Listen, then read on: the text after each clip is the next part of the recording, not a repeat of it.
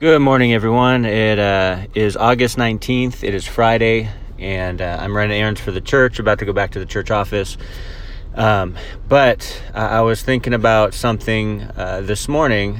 A lot of this season, chapter, uh, not chapter, chapter and verse, a lot of this season, season 36, uh, is really based upon practical things that I'm seeing or experiencing, but I always like to relate the practical to the spiritual because um, one thing happened this morning. Now, these things might seem seemingly insignificant to you guys, but um, but they remind me. I'm always being reminded through practical things of spiritual truths, and one of the things, and I think that God has a great way of um, convicting us. You know, practically and we re- revert to spiritually like oh lord i'm sorry.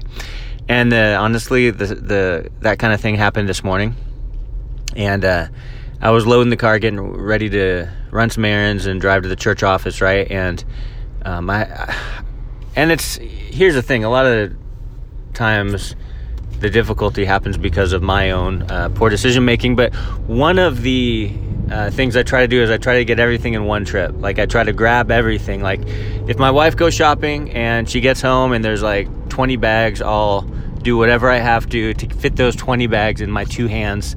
So I just make one trip. That's that's just what I've done. That's what I always kind of do, right? And uh, it's like, well, you only make one trip. We could get this all.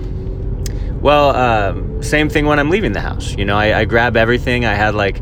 Uh, a bag of something. I had I had like two bags. I had my backpack. I had uh, trash I had to take out. So I like tried to grab all of it at once. And uh, I'm sure you've done that, right?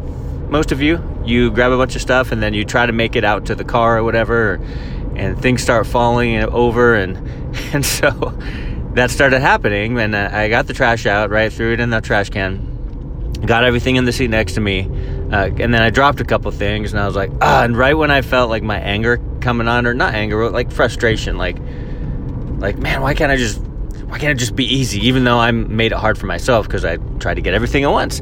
But right when I got to that pinnacle of frustration, right, the apex of uh, of frustration, uh, I accidentally hit my key alarm, and my car was like, it started going off, right and I, I was right there. Right when that happened, I was like, sorry, Lord.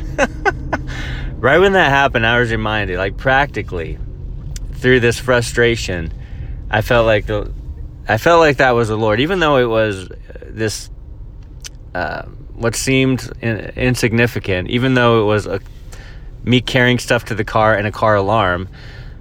I really felt like the Lord was saying, "Hey, there's no need to get frustrated. Calm down.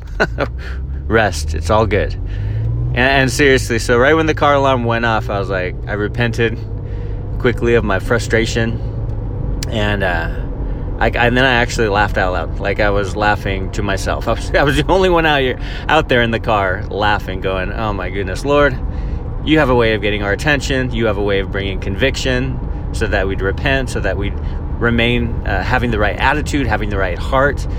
And that's exactly what happened this morning, you guys. And I, would encourage you, I'm not saying go out and spiritualize every little thing. I dropped a pencil. That means I am gonna backslide. You know, I'm not. T- I'm not talking about being hypo, hi, hyper, uh, hyper spiritual or anything. Not at all. But look for those spiritual aspects in the practical day-to-day living. Right. Uh, that, that's one of the things that Jesus was amazing. He was amazing at everything.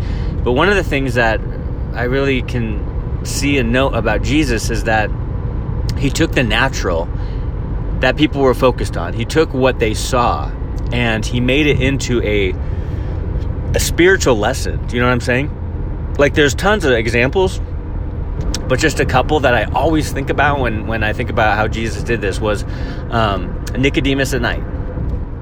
Right, John chapter three.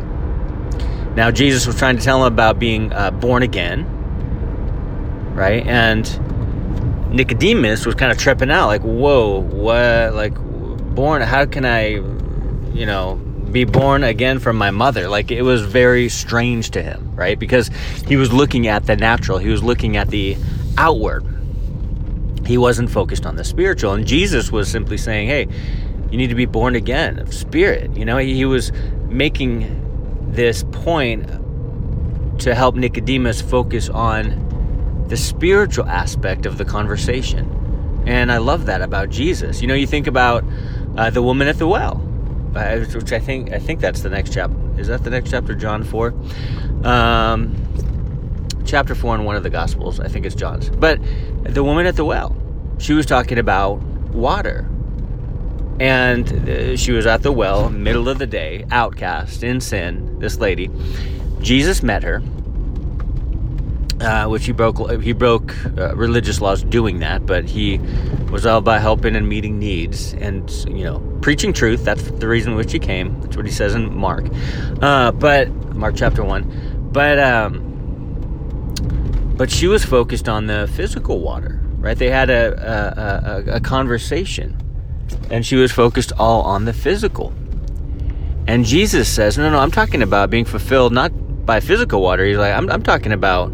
Living water. Remember that? Living water. And, so, again, when he was talking to the woman at the well, he helped her to focus on and see the spiritual aspect of the whole thing.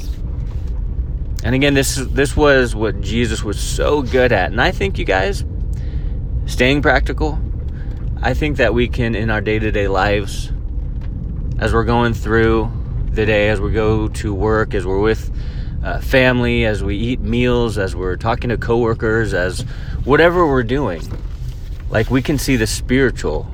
We are to focus on the spiritual in all those things, you know? Because it's so important to focus on the spiritual. So I I use my little dumb example from this morning, but really it helped me to align my heart with God to help me to realize, wait a second, I'm not going to you know, I'm not going to go through this whole day frustrated.